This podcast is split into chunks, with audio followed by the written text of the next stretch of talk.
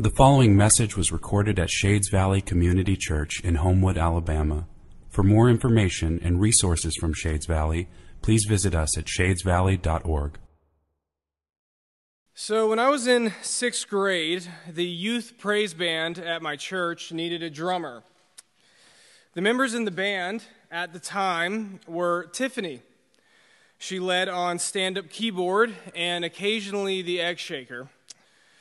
Chris, uh, someone in my grade, was on the electric guitar. And Chris had a knack for turning every praise song into a Metallica cover. but he was devoted. And then there was Zach on bass. Zach was actually a phenomenal bass player. Zach, if you're listening, I'm still sorry that I pretended to play your bass and broke it. True story. Uh, my sister, uh, who would occasionally do backup vocals and choreography for the band, uh, waves of mercy, waves of grace, right? Um, she told the leader one day that her little brother played drums and that he could fill in, which was the kind of true. Uh, I had a drum set at home, but having a drum set and knowing how to play drums are two very different things.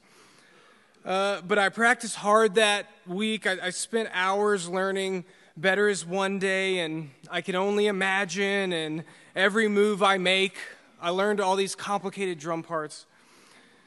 And then Wednesday night came and I played. And it was a disaster.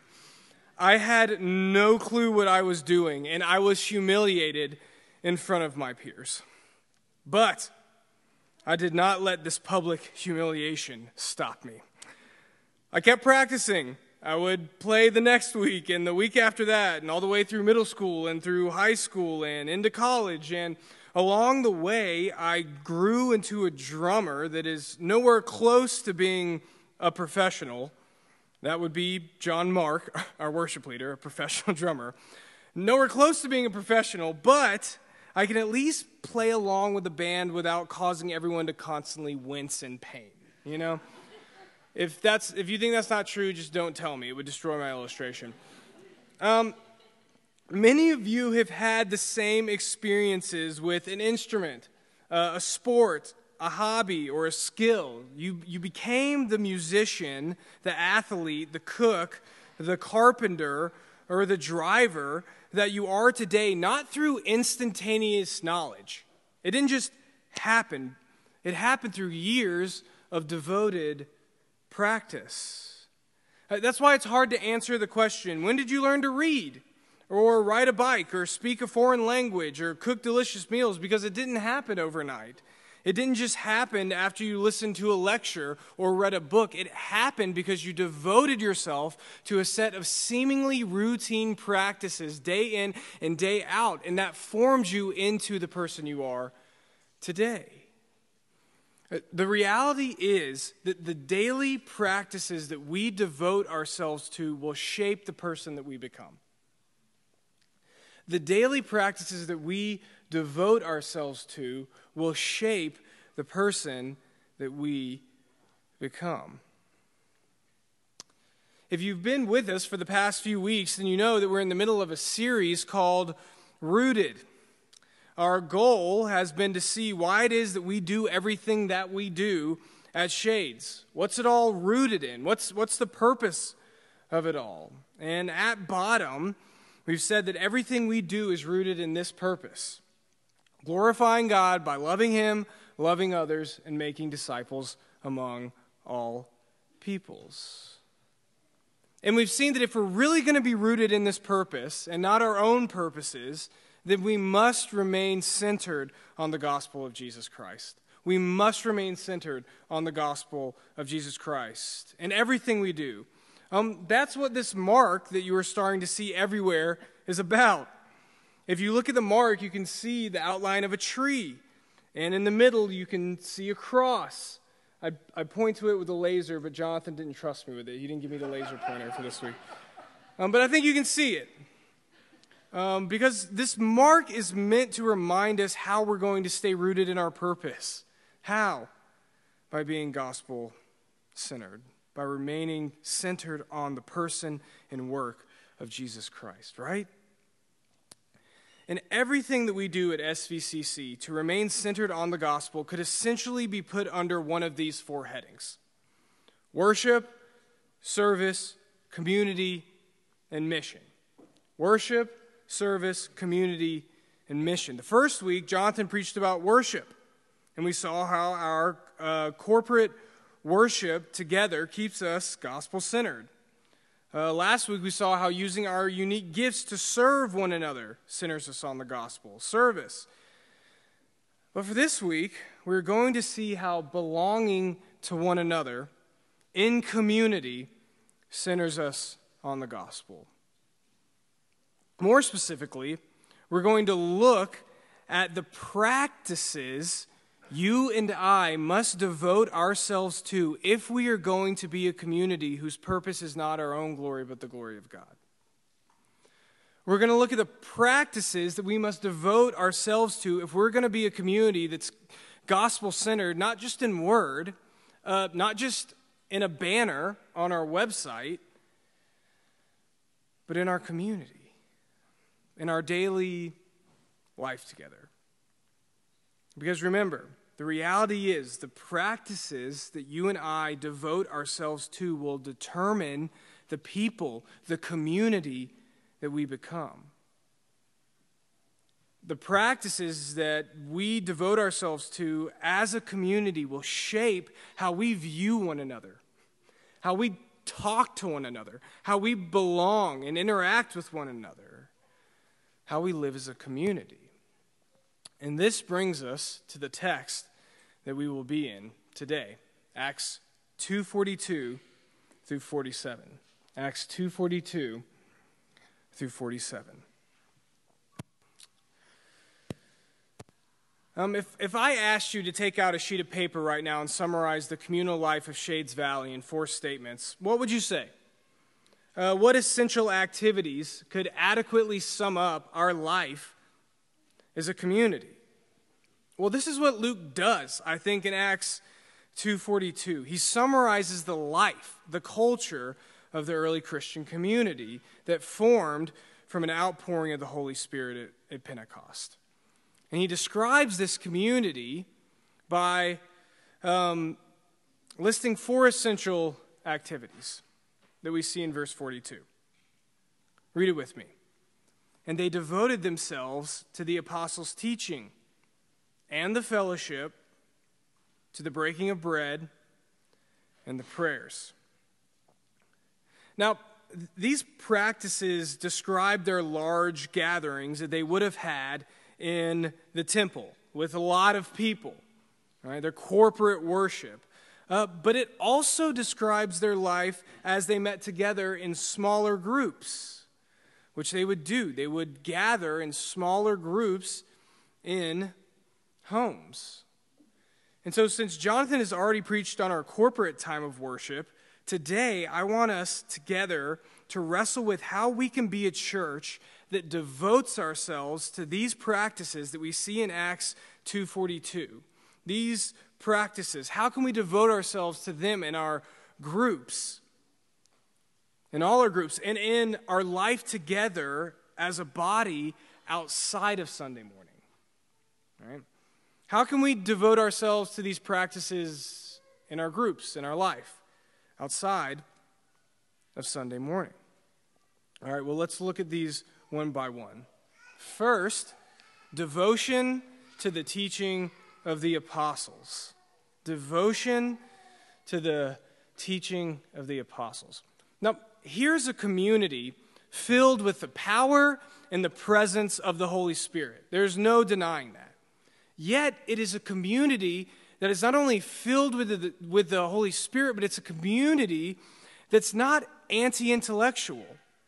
Um, it's a community that's filled with the spirit of truth. It's, it's a community that is eager to learn and, and to grow sitting at the feet of the apostles.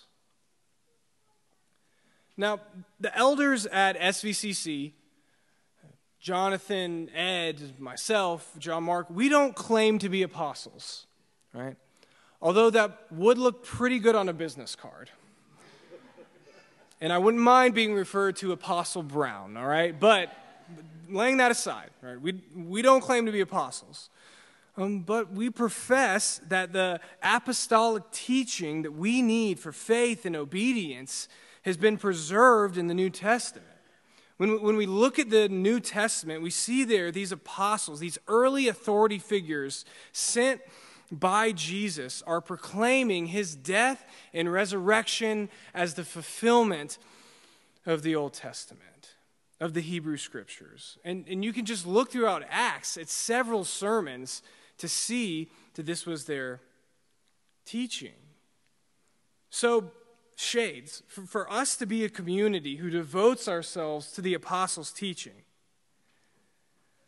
uh, to be a community who's, who's characterized by submission to the apostles' teaching, is to be a community that submits itself to the triune God who has revealed himself and reveals himself to us by the Holy Spirit in the scriptures. It's to be a community who are creatures of the word.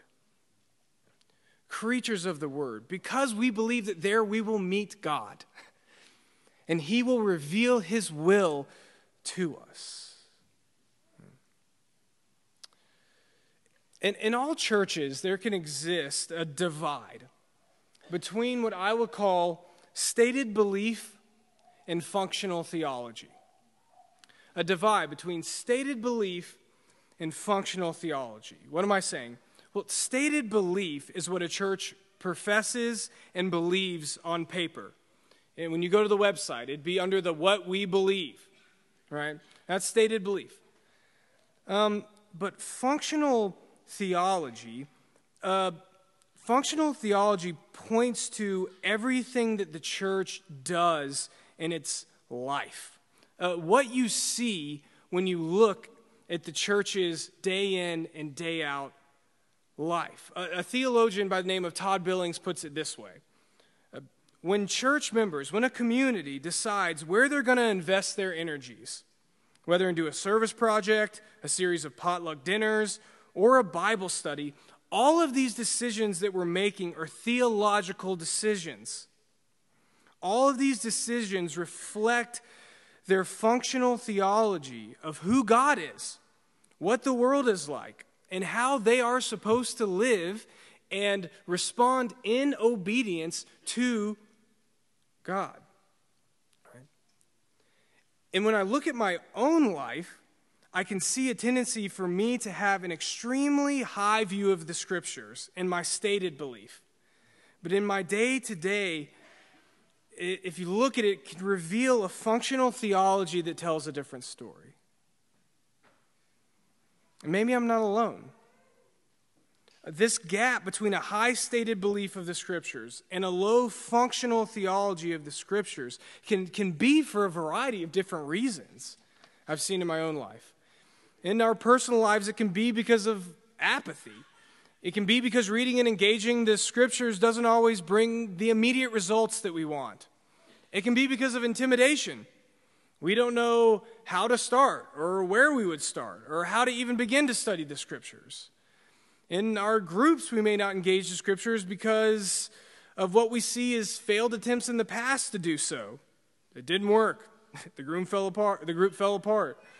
Or maybe there's no clear path of how we're to do it well moving forward. Or, or maybe we think that there are just more practical and interesting things that we should be talking about, right? But, but nonetheless, I want us to meditate on and reflect on the reality that if we are to be a community that's centered on the gospel of Jesus Christ, then, Shades, we must be a community that's centered on the Word not just on Sunday mornings, but in our life as a whole. In our life as a whole. Jonathan has said the scriptures are a communal book. Um, it's to be read in the midst of a spirit filled people on a journey of communion with the triune God in Jesus Christ. Um, I was talking to uh, one of our community group leaders, Liz Kolakowski, and she said this about her group study that centers around the scriptures. She said, There is something incredibly impactful about reading scripture with a group of people with different backgrounds and experiences. You learn more. You see more of God's character, become more aware of your own sin and biases. You experience God's promises and truth take root in each other's lives and watch your community deepen and develop as you enter together into a place of exploration, wonder, and awe of the living God. Liz, that's pretty good. We're probably going to put that on the website, and we're not going to give you credit, okay? She describes the possibility of what happens when a people who have committed themselves to Jesus Christ, empowered by the Spirit, open the Word of God. And the possibilities are absolutely breathtaking. They're absolutely breathtaking. But this reading, this reading of Scripture, um, it's like drumming. It doesn't just happen instantly. Um, this rich study in groups doesn't just happen instantly. It's something that we have to commit ourselves to. It's something that, may I say, we have to practice together. But it's an important practice because what we daily practice will shape who we become. And if we are to be a gospel centered community, shades, not just in word, but in deed, then we must be a community centered on the word. On the word. All right, let's keep moving by looking at the second practice that this community devoted themselves to. The second practice is a devotion to the fellowship. To the fellowship. Now, I don't know what image pops into your mind when you hear fellowship. Uh, for me, my Baptist upbringing has led me to think about Wednesday night supper in the fellowship hall. Right? Now, this isn't a wrong idea of fellowship, right? It's not. But, but when Luke says fellowship, he's not just talking about hanging out. And I, I think that's important for us to see. Um, he's referring to a close bond that the community has. Um, he's speaking about a deep communion that the early believers experienced that came from sacrificially and joyfully sharing in all of life together, in, in all of life. Um, this community had shared purpose, shared experiences of the Spirit, shared meals, shared prayers, um, and even, shocking to our modern ears, uh, shared possessions. Now, I don't think that the cry of the early church was one God, one Lord, one bank account, right? I, I don't think that's what's going on here, but, but what you see is believers in this community looking at the possessions that they have and the possessions that they had and they saw that weren't necessary for their livelihood they sold and they took the money and then they would bring it and set it before the apostles feet right and they would use that money to meet the needs of the community around them for, for this early group of believers the needs of each other in the community took center stage and were, were prominent. Here we see a people that have deep friendship, that have a deep communion with one another, but it's because they have devoted themselves to sacrificially serving one another, no matter what the cost. Even if that means giving up some of my possessions. Right? A deep love for one another. Um, now, I want to be clear before I start this next illustration. I, I love a good romantic comedy, all right? I, I do. I love a good rom com, okay? Um, I, I do, just as much as the next person. But, all right, hear me in light of that. Uh, but I do believe that they tell us a lie, right? They tell us that true love and intimacy, the, the real love that lasts and brings joy, is rooted in attraction and chemistry. Right? Um, they, they, they tell us that real love is a search that you have to go on and you have to find this perfect soulmate. And if you can find this mythical, perfect soulmate, then you'll have true love. Right? But if you didn't find the right person, then true love is not going to happen, right? And you're never going to experience that, and you'll be miserable, right? I think that's the message that's being told, right? Um, well, I believe that in our culture, uh, we can be prone to have a rom com view or a rom com approach to finding a church or finding a community group in a church. All right?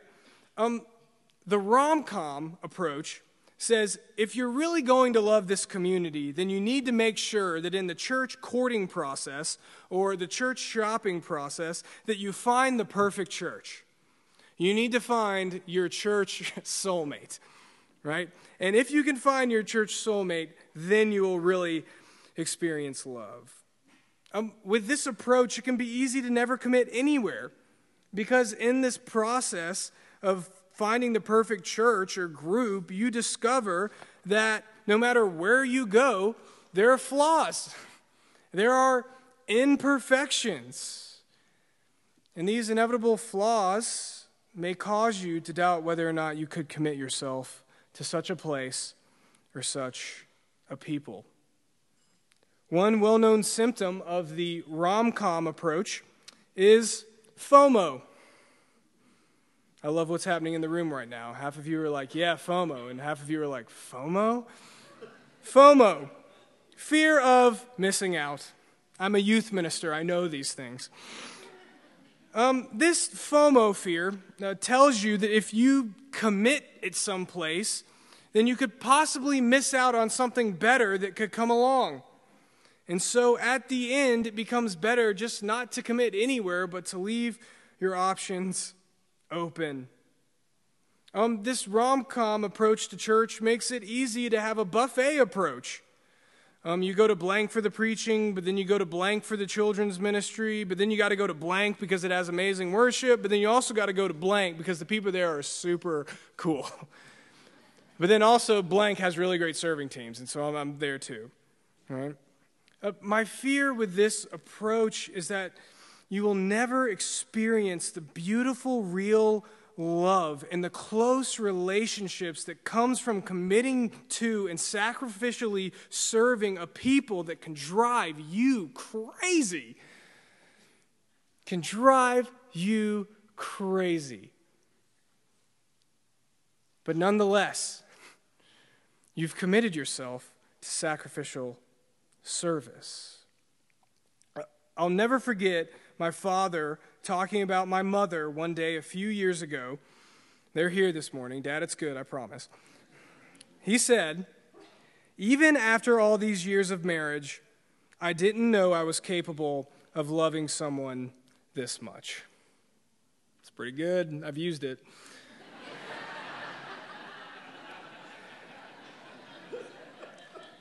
I didn't know I was capable of loving somebody this much. That's good. Come on. Right?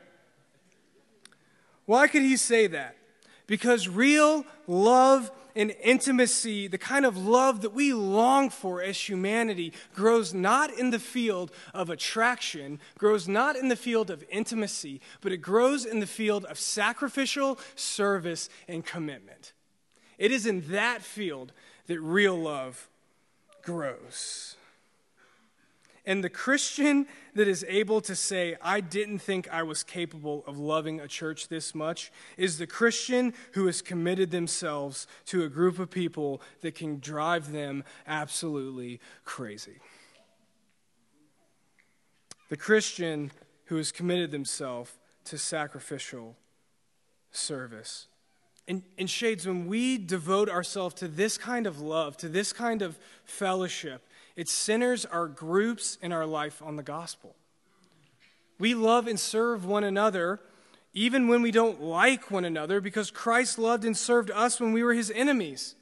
And it is only by his power and his example that we could even begin to love somebody else in that way. He has committed himself to us. He has committed himself to our good despite the frustrations that we bring and our faults and our failures.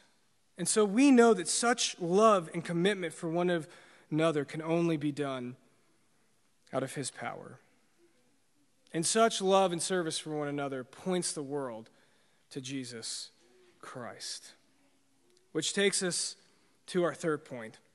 It takes us to our third devotion of the community. They devoted themselves to the breaking of bread. To the breaking of bread. It seems that part of the disciples sharing possessions included common meals at the expense of those who could afford the food. Uh, the early Christians met in homes and shared a meal. It also seems like this is a reference to the Lord's Supper. At this time in the church, the Lord's Supper would have most likely been part of a larger communal meal that they would eat together. Um, and I want to point out here the social significance of breaking bread together. Um, the social significance of this common meal cannot be overstated. In the early church, the dinner table was the place where social barriers and divisions were torn down. Uh, actually, one of the earliest documents that we have that speaks about Christians outside of the New Testament is a letter from a governor named Pliny the Younger. And he's writing to Emperor Trajan. And this would be about 100 years after the community in Acts 2. And, and Pliny, it's such an interesting letter. You can Google it and read it. He's, he's coming across Christians really for the first time. And he's writing the emperor asking, How am I supposed to deal with these people? Uh, how do I get rid of these people, essentially? How do I prosecute these people. And after some investigation and trying to uncover the evil that these Christians were doing in their gathering, uh, this is what he finds. Listen to this.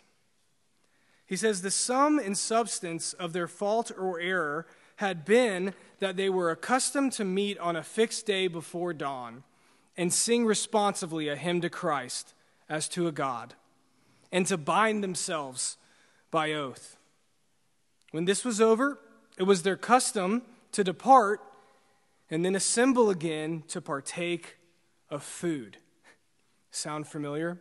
Uh, they're meeting each or they're meeting on a fixed day before dawn because they didn't have Sundays off. And so they would gather together and then they would go out into their work and then they would gather back together at the end of the day and they would have a meal. And this is probably where the Lord's Supper would have been done. So Pliny wants to investigate more because he knows these Christians are a threat to the common good of society. Uh, they're not worshiping the Roman gods, and they're not making sacrifices. And so this is an economic hit on the society uh, because they're not buying animals, so it's hurting people's pockets. These Christians are not good for Rome. All right? And so he does more investigations. And so he says, I judged it all the more necessary to find out what the truth was. And listen to this by torturing two female slaves who were called deaconesses. Two female slaves who were called deaconesses, but I discovered nothing else but depraved, excessive superstition. What he probably means by that is the death and resurrection of Jesus Christ. And he closes the letter to the emperor by saying, uh, Emperor, the matter seemed to me to warrant consulting you, especially because of the number involved. For many persons of every age, every rank, and also of both sexes are and will be endangered. AKA, nobody is safe from these Christians. Their community is made up of people from different races, from different socioeconomic standings of different sexes, and they're all coming together. Nobody is safe. Nobody is safe. Shades, when we gather around tables with those different from us in this community, we declare that we are united not by political movement, socioeconomic level, shared interest, or life stage, but by the blood of Jesus Christ.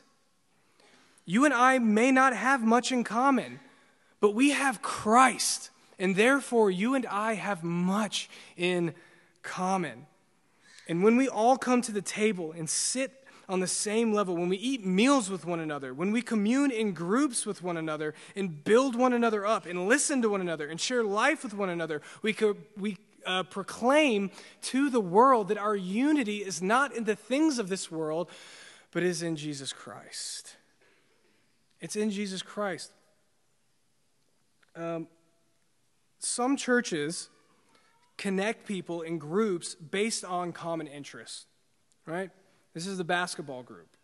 And I get it. And I'm not necessarily against that. Hear me.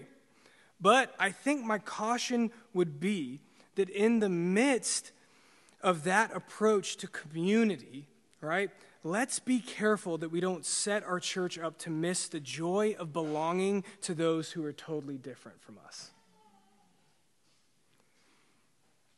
In the midst of the approach to community that says, let me find somebody like me and join it, right, which isn't necessarily bad, let's be careful that we don't miss the joy of belonging to people who are totally different from us.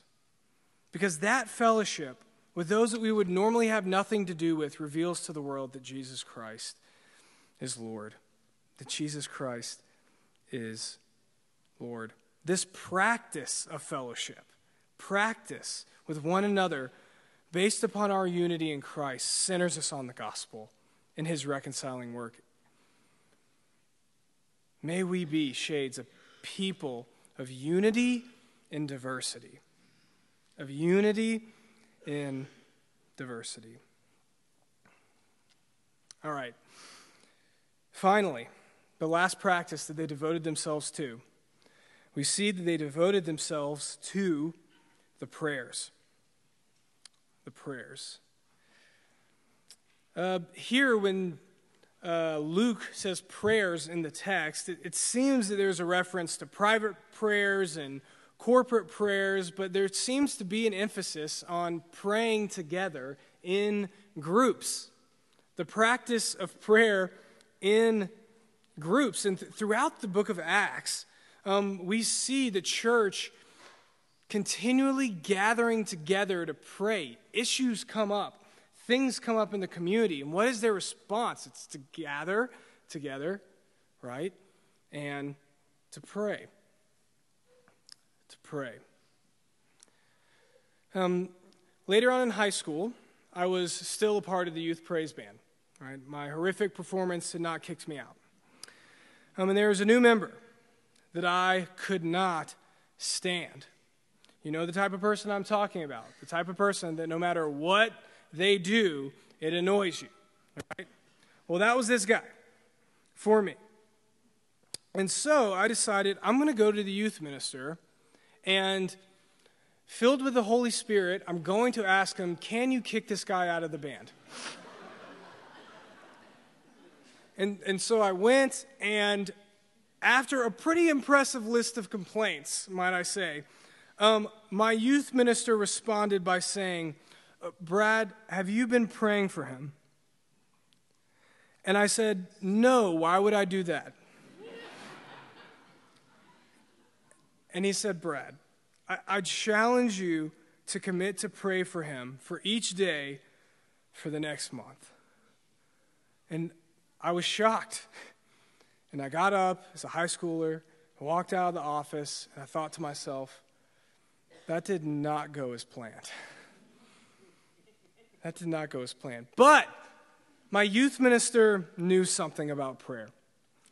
My youth minister knew the shaping effect that prayer has on a community. He knew that prayer for one another brings us to a place of intercession for one another. Coming before God, lifting one another up, even with those that we find frustrating or difficult. One theologian said, I can no longer condemn or hate a brother for whom I pray, no matter how much trouble he causes me. Right? And not to sound like a broken record, but praying for one another, whether it's corporally or individually, does not come naturally. It's a practice that we must commit ourselves to, but it's a practice that has a massive shaping effect on who we become as a community. As a community. My hope would be that in some sense, all of our groups at Shades Valley could be considered prayer groups in some sense of the word, that we would be characterized as a praying people for one another. All right, let's read the last two verses of the text this morning and see what it tells us about being a gospel centered community. Verse 46. And day by day, attending the temple together and breaking bread in their homes, they received their food with glad and generous hearts, praising God and having favor with all the people. And the Lord added to their number day by day those who were being saved. And so, what's the picture here? Well, it's, it's a community who, in their very being, is faced outward towards others.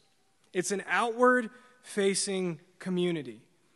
And, and the beautiful, breathtaking picture here is that as this community devoted itself day in and day out to these gospel centering practices, its presence and its witness were infectious.